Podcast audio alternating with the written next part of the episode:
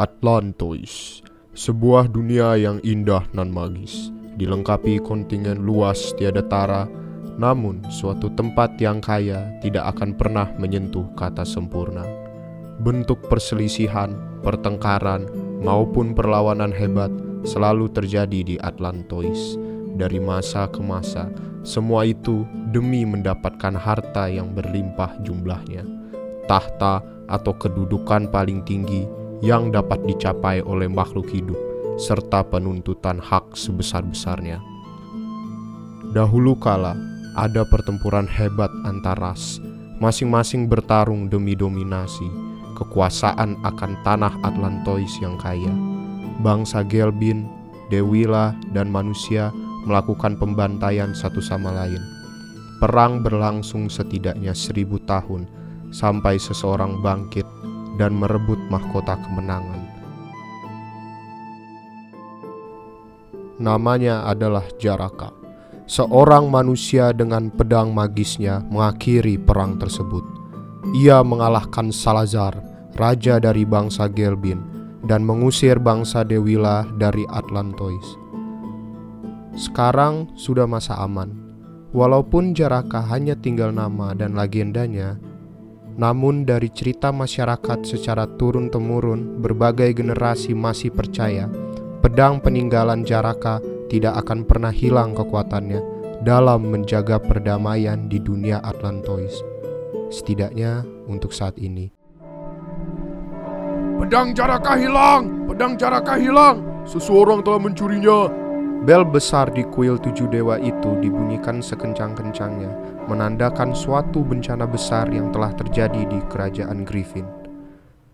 Dengan prajurit yang cukup untuk menjaganya dari segala arah, Stanford, si orang ceking kepercayaan keluarga Viralin, menyusuri desa di kaki istana sambil berteriak di corong seperti megafon, memberikan pengumuman kepada masyarakat desa dengan suara serak khasnya.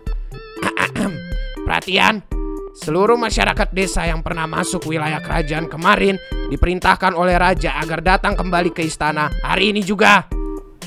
Hei, kau dengar itu, Rain? Ya, ya, Jack. Aku mendengarnya.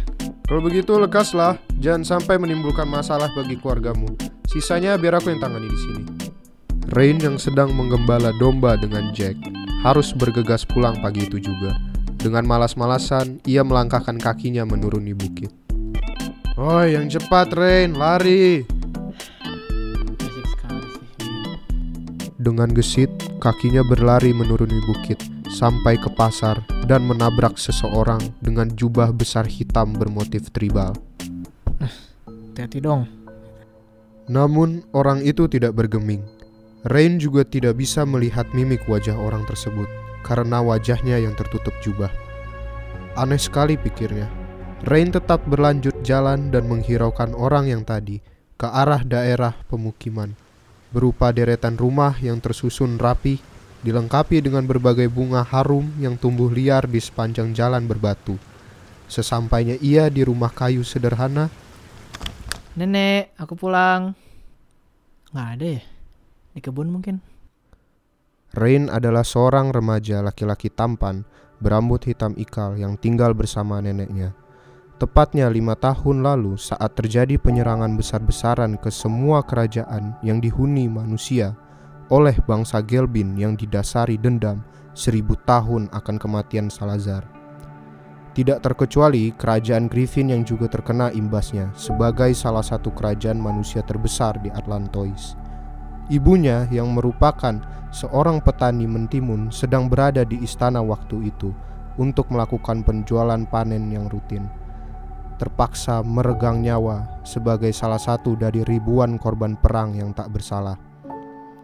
Ayahnya yang bekerja sebagai pedagang pengelana tidak pernah kembali semenjak dikirimkan surat lewat merpati mengenai berita duka tersebut.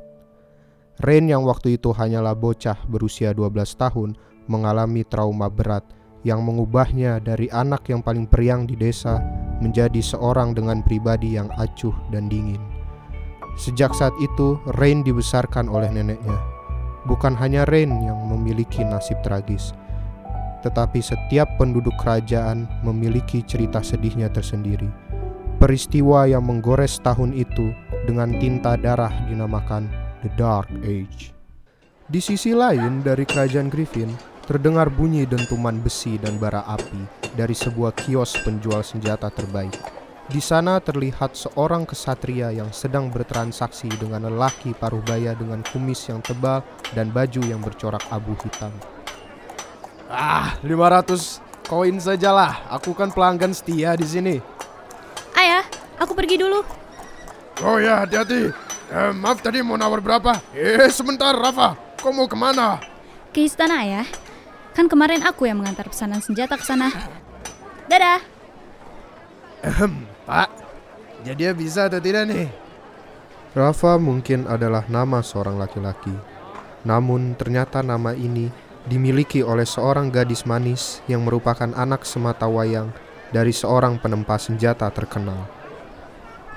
Oh hai Rafa, kau mau mencoba rotiku? Wah, harum sekali aromanya Pak Budi. Tapi maaf, tidak untuk hari ini. Aku sedang terburu-buru. Hei, itu Kak Rafa. Hai kakak, mau main kuda-kudaan lagi nggak? Nanti aku menyusul ya. Aku harus segera ke istana. Begitulah keseharian Rafa yang terkenal sebagai gadis periang dan ramah terhadap lingkungannya. Berbeda 180 derajat dengan Rain. Saat sampai di dasar anak tangga pertama istana, Rafa melihat Rain yang juga baru ingin menaiki tangga dan mereka pun saling bertatap-tatapan. Hah, yang benar saja. Masa kau lagi? Memangnya kenapa ya? Apa yang terjadi dengan Rain dan Rafa sampai Rain kesal melihatnya? Tunggulah episode selanjutnya di Realm of Atlantis.